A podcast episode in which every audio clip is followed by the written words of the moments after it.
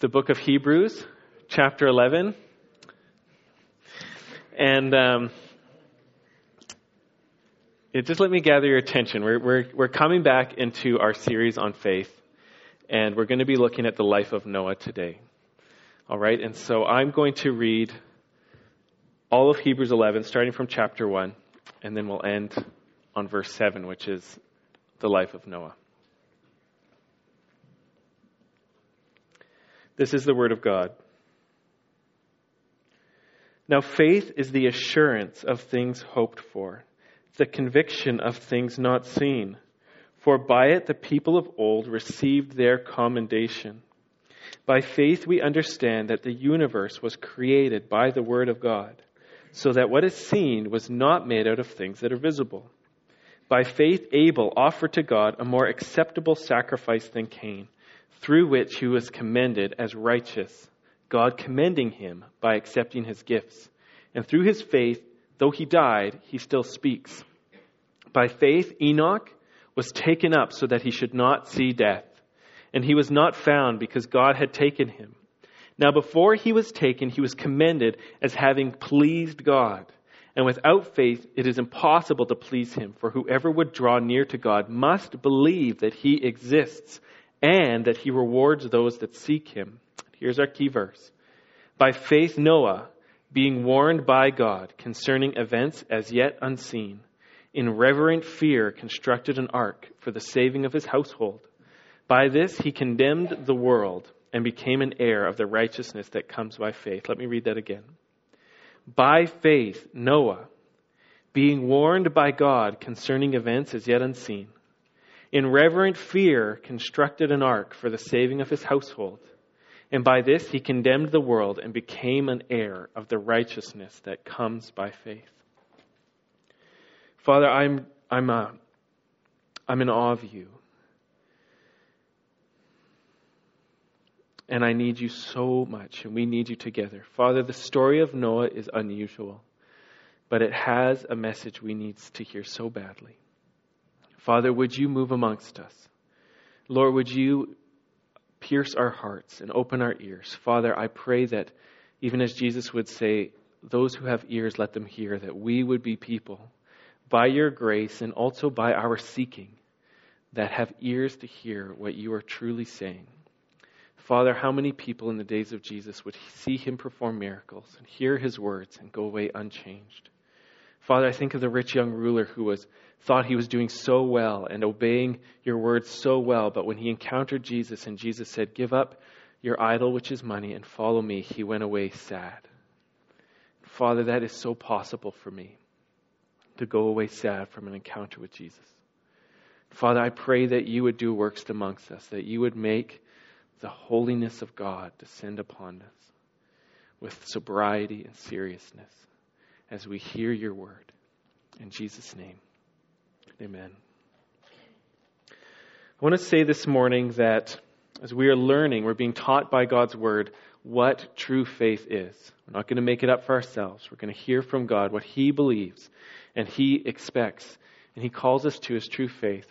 Um, this morning, what the story of Noah is going to teach us is that faith believes in the warnings of God and responds in a way that seeks to be saved and wants others to be saved as well.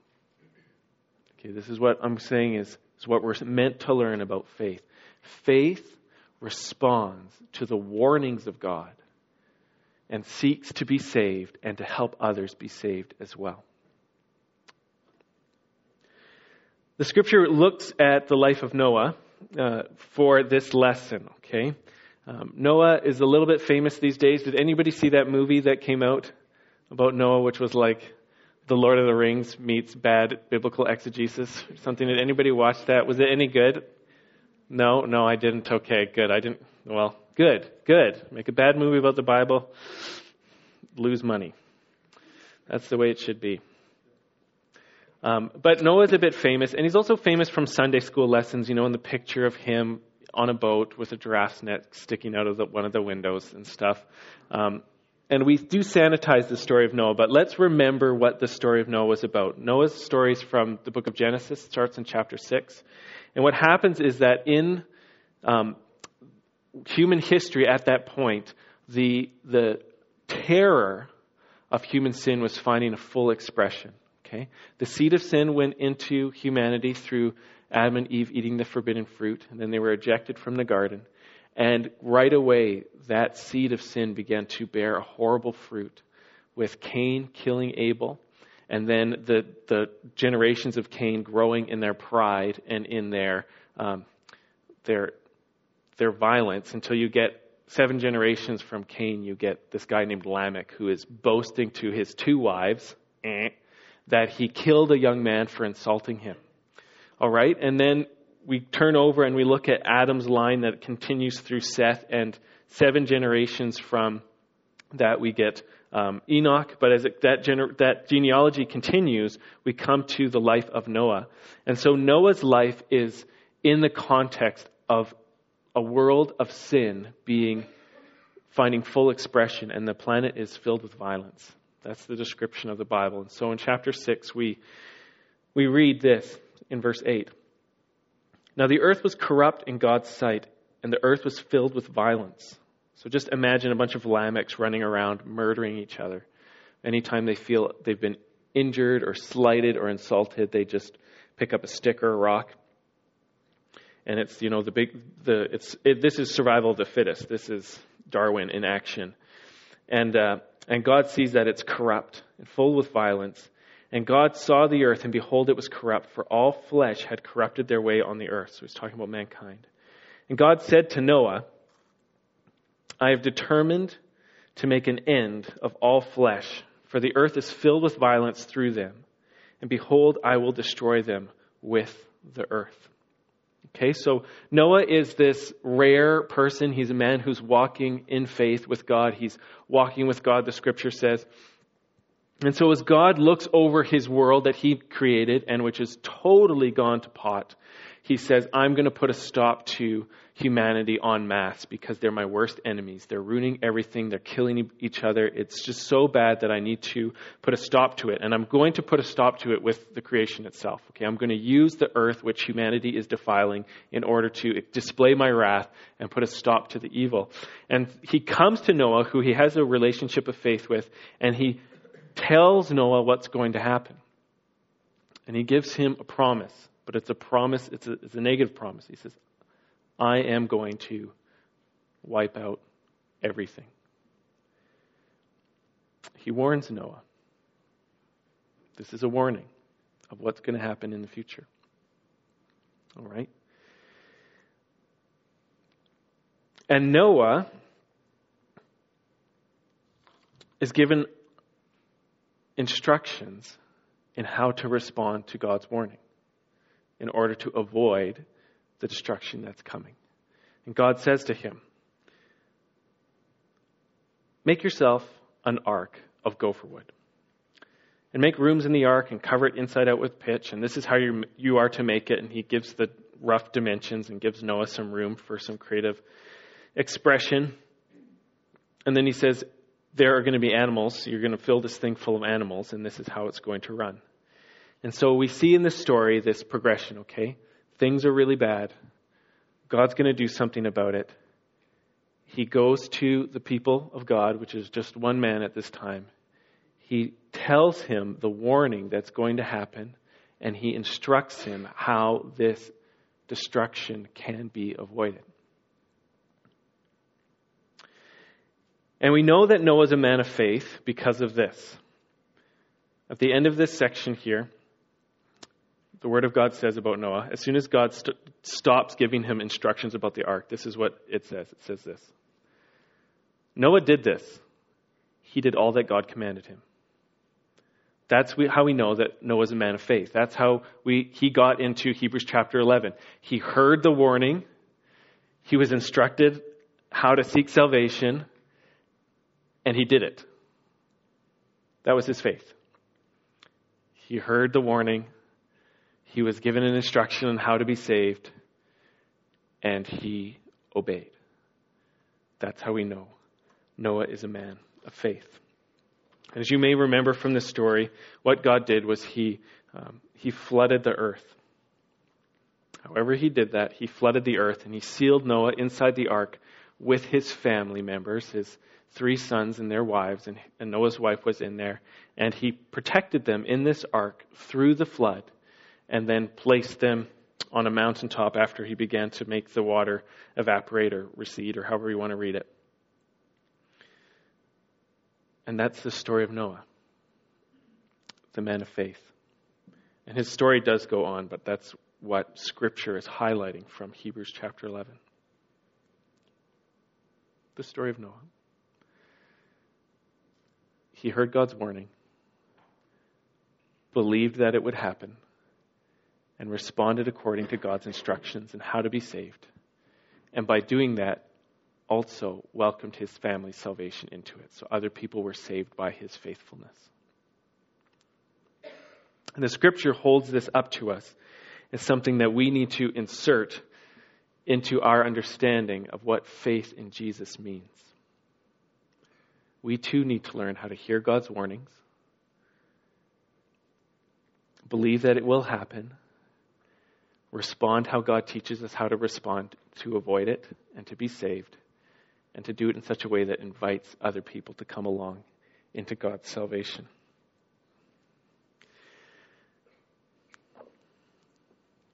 This is not the most exciting topic in the world. Talking about God's punishments, talking about his wrath, talking about how he's promised to bring destruction on people is not pleasant, is it? I don't, I don't see anybody doing the happy clappy on this. No, you're feeling the weight of this. We're feeling the weight of this. This is serious stuff.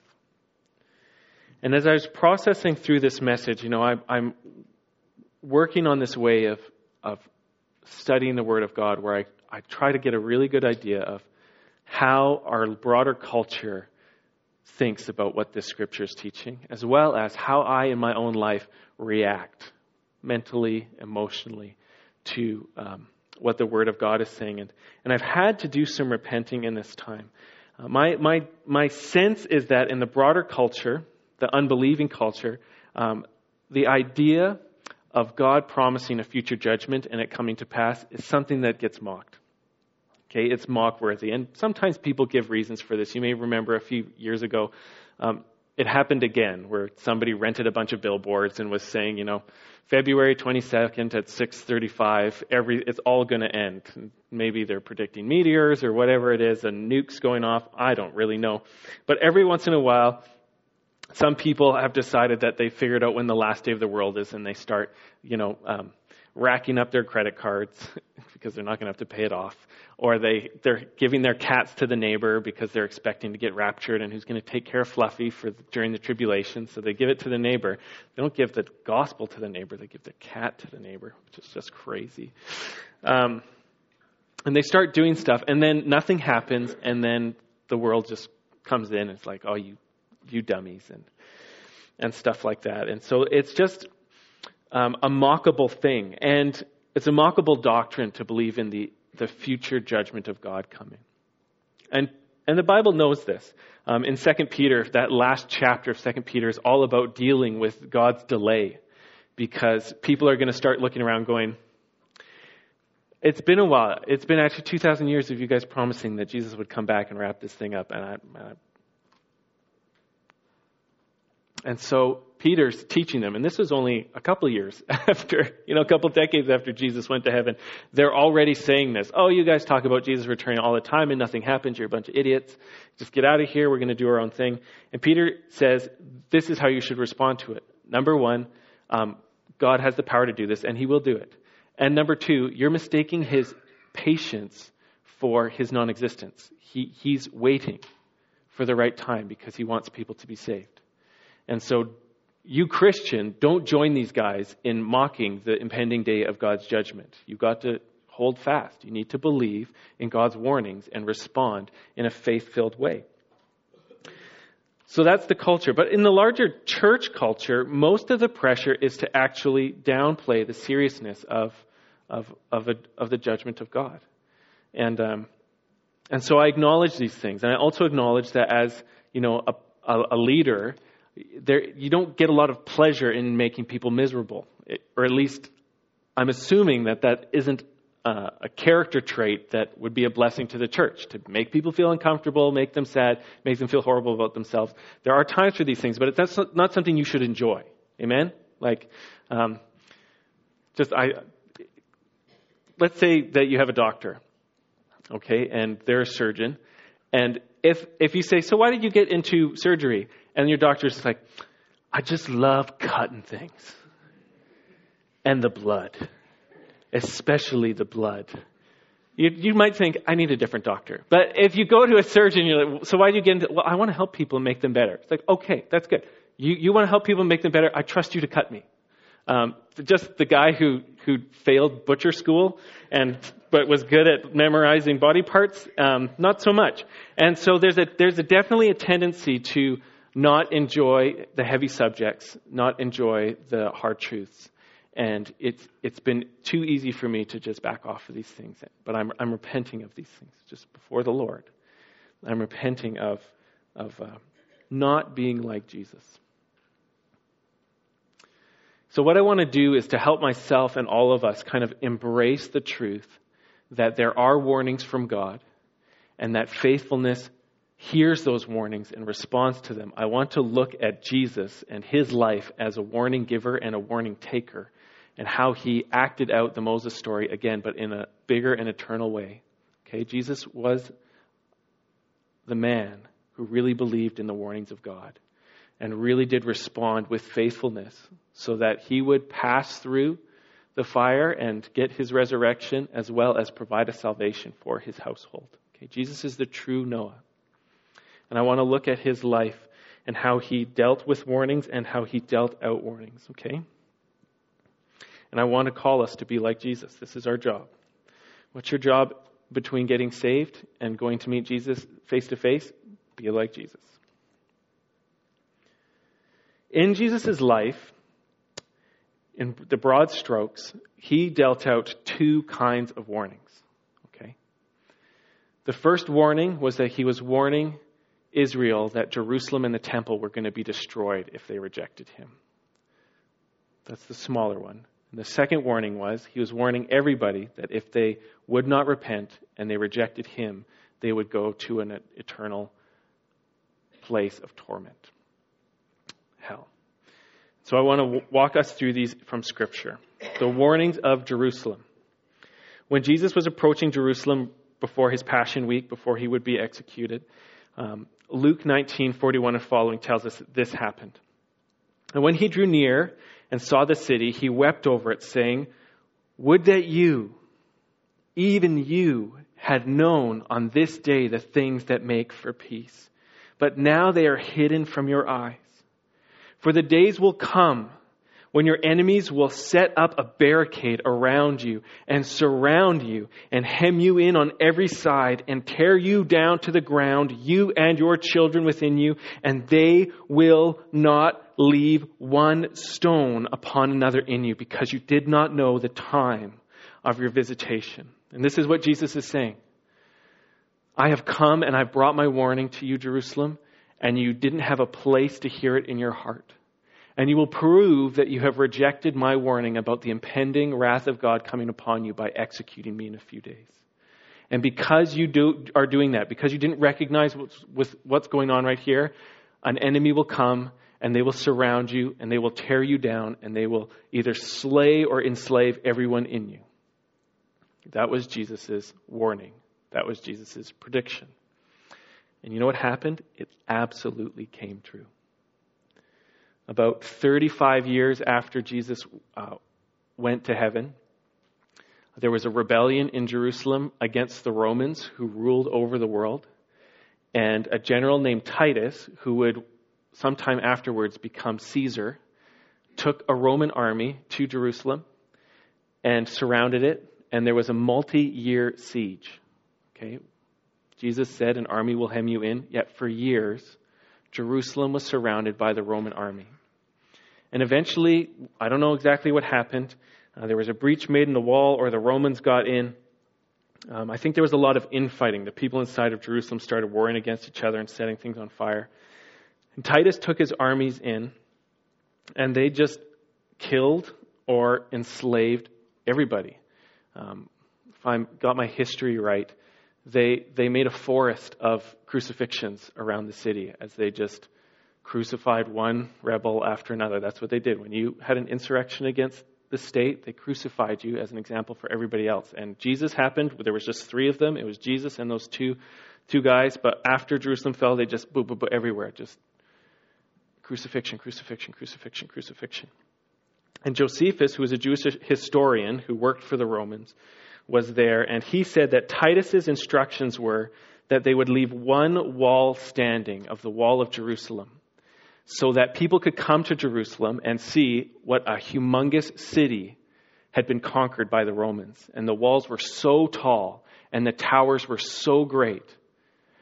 But he said everything else is, needs to turn into rubble so that the people wouldn't even be able to say, this stone belonged in the wall over here. They would just say, where's the stones? Okay? And so the Romans set to work destroying the temple and destroying the walls until it was just rubble so that you couldn't even find the pieces that had been taken apart. And uh, after Titus had done this and been Caesar, they built this ark for him, an archway, sorry, a triumphal arch in Rome to com- commemorate the day that he took Jerusalem. So this is historical fact. People don't argue that he did this. The arch is there and a description of all the spoils that he took out of Jerusalem when he sacked it and how, you know, how he decided it was just going to be totally leveled. That happened in 70 AD. Okay, so that happened 70 years about after Jesus was born. Jesus warned them. They didn't heed the warning, and the word of God came true over them. And I'm emphasizing that because Jesus had other warnings, okay? His other warnings were for the people of God, and especially even his disciples. And his main warnings were if you reject me and you reject my words, you will go to Gehenna. You will go to a place of eternal torment. And so we can read this in, in the Sermon on the Mount, Matthew chapter 5, dealing with lust. There's the famous cut off your hand, cut off your foot, cut off your eye section and in Mark chapter 9 as well. And this one I, I, wanted to make sure is Jesus warning unbelievers when he says, deal with your sin severely so that you don't go to Gehenna, you don't go to hell. And in Mark chapter 9, he's having a private meeting with his disciples. Okay, they're in a household. He's not speaking to the crowds, he's not doing televangelism. He's, he's speaking to the people who say, You're our Lord and Master. And he says to them, If your eye causes you to sin, gouge it out because it would be better for you to enter into eternal life with only one eye than with both eyes be cast into Gehenna. That's, that's to the Christians. He's talking and warning. That's to you and me. The picture from the New Testament from Jesus' time about eternal life was that there was kind of two destinations you could go. Um, there was, when they talked about being dead, they described it as going to Hades. Okay, so going to the land of the dead. In the Old Testament, they would call that Sheol. In the New Testament, they would call it Hades. And that's where in Acts it says that Jesus went after he died. He went to Hades. Okay, and that just meant you, you go to that state, that spiritual place, where your spirit and your soul continue to exist even though you're separated from your body and your body is, is dead. And Jesus went there. But within the realm of Hades, there are two different experiences. There's a good one and there's a bad one. And the good one is sometimes described as paradise. You may remember in Luke when Jesus is talking to the thief on the cross, he says, Today you will be with me in paradise. He's saying, You and I together are going to go to the place of the dead. And when I'm there, it's paradise. And then we're going to leave. He doesn't say that, but I think that's what happened. So you may remember the story of the rich man and Lazarus from. Um, Luke 16, and Jesus is telling this parable about a rich guy who has lots of food and comfort in his life, and a poor man who begs in front of his house. And he's got it so bad that he's sick and he has open sores, and while he's begging, the dogs come and lick his wounds, and he's so tired that he can't even like beat them off. Okay, so dogs are coming and eating his pus and his blood because he's got it so bad. And then Jesus says, you know, later on, they both died. And the rich man, in torment, sees Lazarus over at Abraham's bosom, so right next to him, and he says, Abraham, send Lazarus with just to dip his hands in some water and come over here and drop it on my tongue because I am in agony in these flames. And Abraham says, It's not possible. Um, and the point of that parable, we read as we keep going on, the rich man says, Well, at least send Lazarus to go talk to my brothers because I have a bunch of brothers and I don't want them to end up here too. And Abraham's response is, is the point of the parable. He says, they have the scripture. They have the words of Moses. And if they won't listen to scripture, they're not going to listen to somebody, even if he comes back from the dead. The point of the parable is hear the word of God. Hear the warnings of the word of God. Because if you're the kind of person who hears God's warnings and, is, and are hard hearted towards it, you can have a conversation with somebody who was dead and came back from the grave, and it will do you no good because you don't trust the word of God. That's the point of the parable. But the point I want to make is this. When Jesus tells parables, he always uses real life examples. Okay, so to the fisherman, he says the end of the age will be like a fisherman who hauls in fish and collects the ones they want and gets rid of the ones they don't. When he's talking to shepherds, he says the end of the age will be like this. It's a bunch of shepherds bringing their flocks together and they're going to separate the sheep from the goats. When he's talking to farmers, he says the kingdom of God is like a farmer who went out sowing seed and he was just casting out the seed out there and it fell in different places and different things happened. And he keeps on using real life examples to illustrate his points. He doesn't say the kingdom of God is like um, when the Flandor aliens came down and they were zapping people with their glue blob rays and turning them into fingdonkels, you know, which is you're like, what? That's, that's all made up nonsense. He doesn't use made up nonsense. He uses how he understands the universe to work to make a point about something. And so we learn from this that Jesus understands that even right after death, you experience either going to be with the people of God in paradise or to Gehenna, hell. Um, the word hell is, in Jesus' time, he used the word Gehenna, and Gehenna was the name of the garbage dump outside of Jerusalem. And this is important. Don't let me lose you what happened was during Israel's history, there was a time when they started worshiping the false god Molech, who was the god of another nation. And one of the things that Moloch required for worship was children, child sacrifice. So they would have this idol, and inside the idol there would be a cavity near the stomach, and they would put the child in there, and then they would start a fire under the idol, and the fire would consume the child inside the idol, like like a god eating somebody. And after they had done this worship for a certain amount of time, so that um, Gehenna, which is Hebrew for the valley of Hinnom, was associated with Moloch worship, the good King Josiah rose up. I, I believe it was Josiah. I could be having a detailed blurb here, but. And Josiah was on a mission to get rid of idols and restore proper worship, and so he declared that this area, Gehenna, where they worship Moloch, should get turned into the town dump. Because what do you do when you find the place where, where the devil lives? You make it as much like hell as possible. It's an object lesson. Okay, so this is where the devil lives. Well, let's make it like what God is going to do to him. We'll fill it full of garbage, and we'll fill it full of manure, and we'll fill it full of our junk, and then we'll start it on fire. Good King Josiah knew what to do when you had an idol. You desecrated it, you toppled it, and you mocked it. Okay?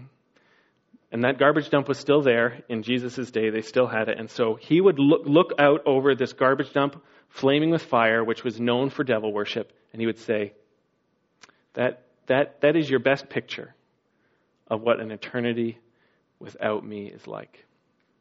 Living there, where the fire never stops and the worms never are satisfied, just experiencing Gehenna forever and ever and ever.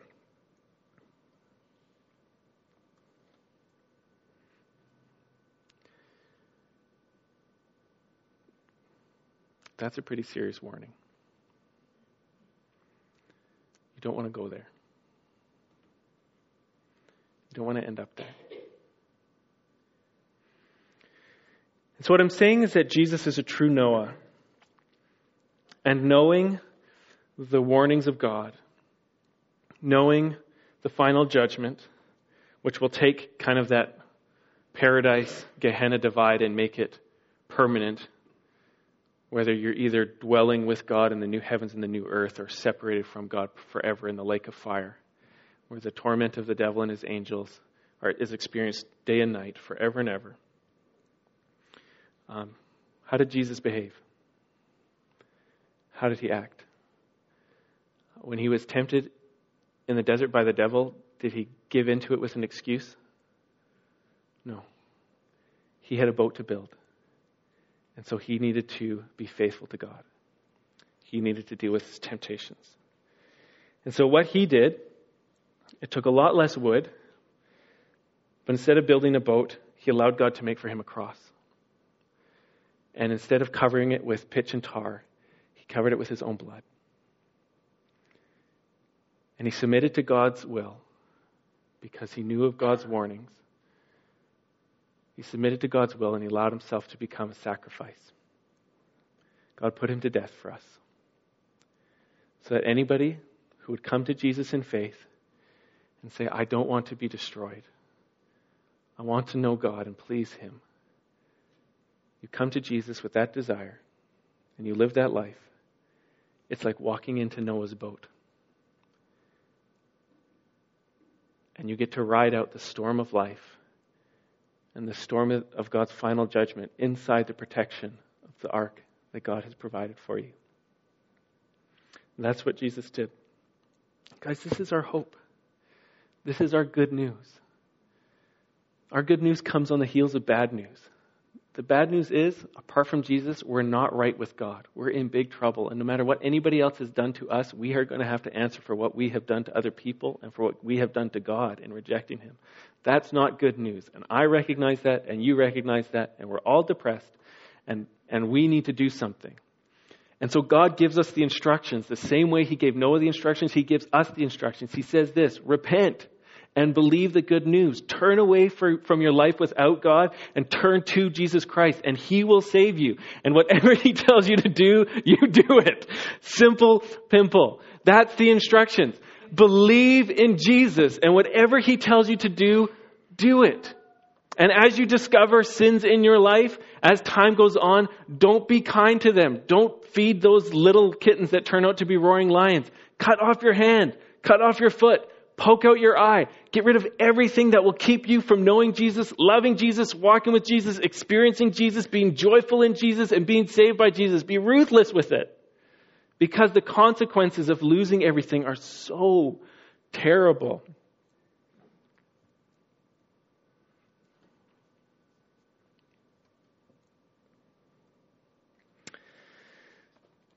There are reasons why we don't talk about this lots.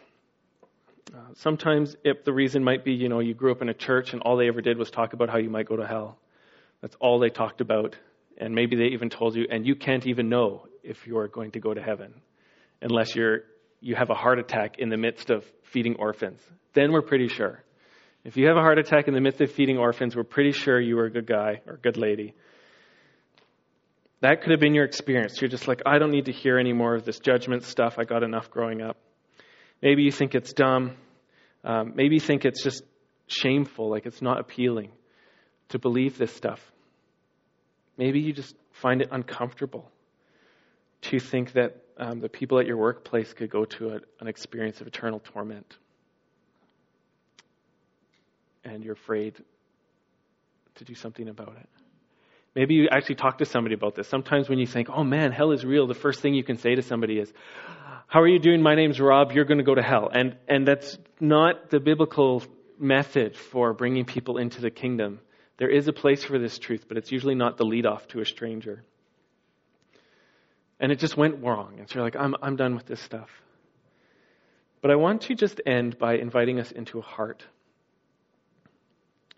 that I think is a heart of faith that knows God is good and believes in the gospel and holds on to the warnings of God. Okay? I want to take us there.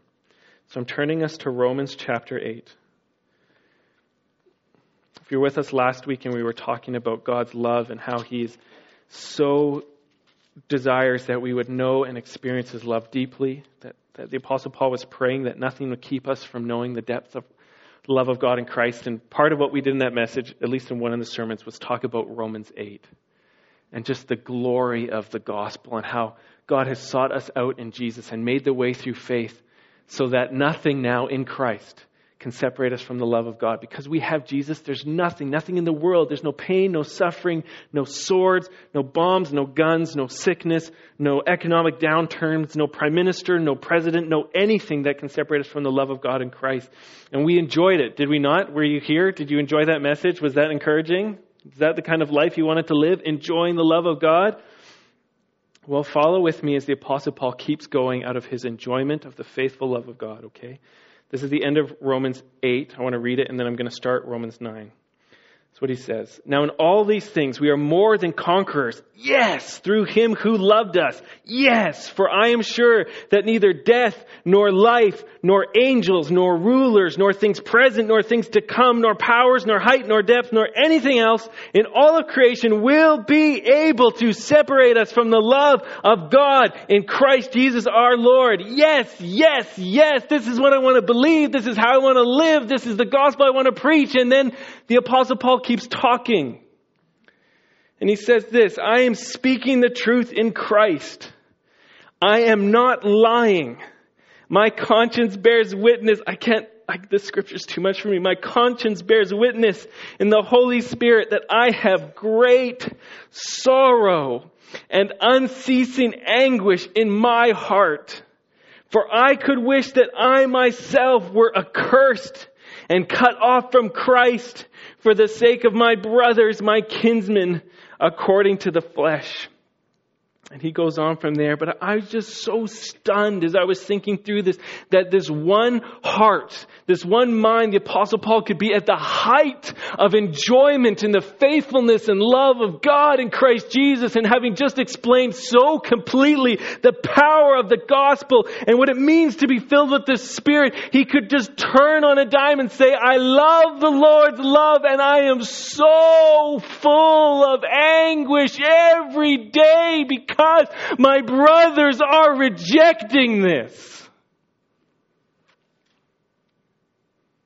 And I look at that and I just think, I don't, I don't need a fresh theology. I need that heart, okay? I need that heart where I can just be like, nothing is better than the God, than God's love and I am broken all the time because my family reject Christ.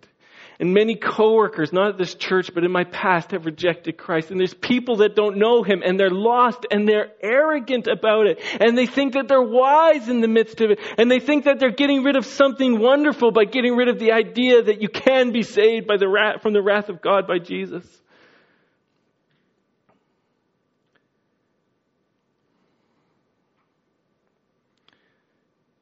If you're going to have real faith, you're going to have real sorrows.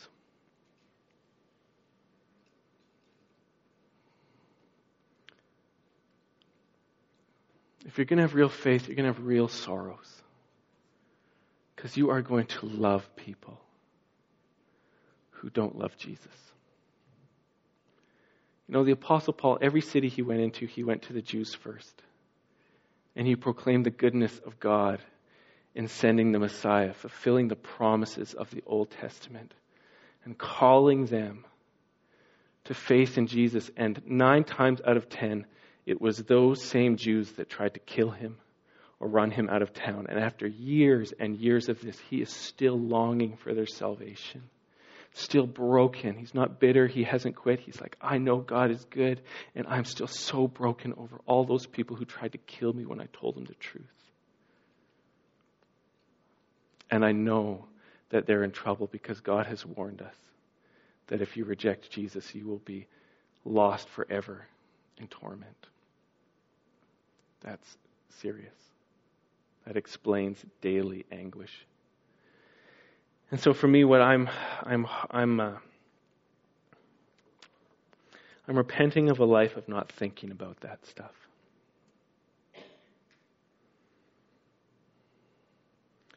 I'm repenting of a life of going to Superstore and not and, and just trying to not think about the fact that there are many people in this building who will one day go to the judgment seat alone with no Christ and no shed blood and no faith. I'm turning away from that. And I'm turning to my Jesus. I want to walk with him.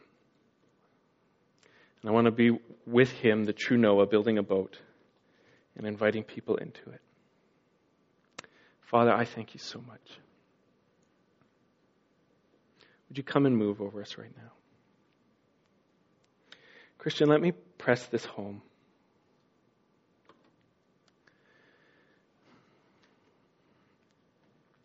I want to I want to call you to care about other people's souls in a way that you maybe haven't done.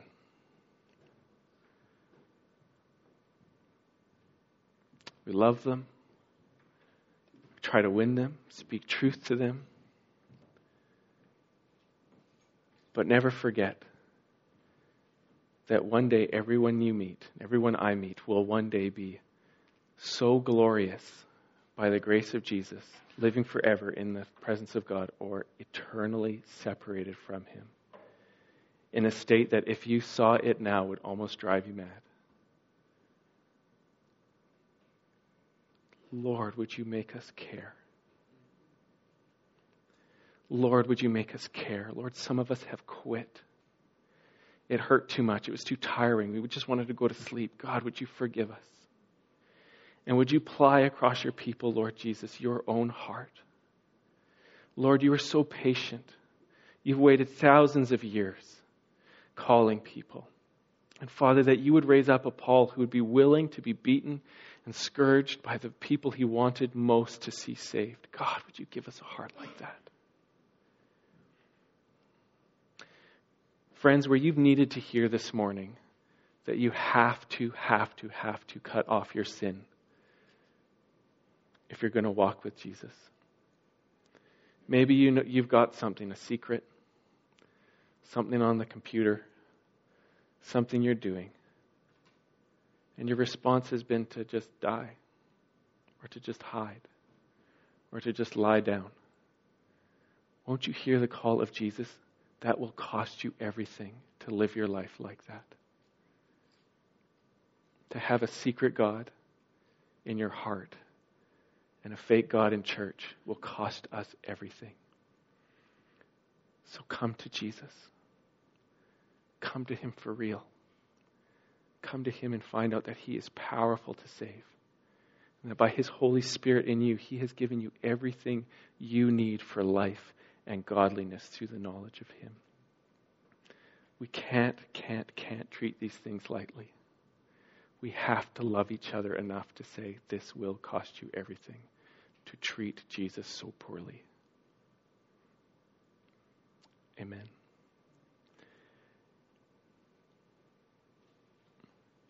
And this is, I think, the promise of God. As we open up our hearts to how real life is. And we say, God, this is true. You know what else we find?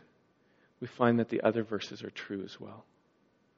And our shallow experience of God's love starts to go deeper. Because you don't get to choose which verses are important. We either take it all as the Word of God or we don't. And if we will say, God, I'm so sorry. The, the, the terror of sin, I have just ignored it The call to holiness, I've been lazy. The dire, dire situation of the lost, I've been hard hearted. Forgive me. You will experience God in a new way. Amen.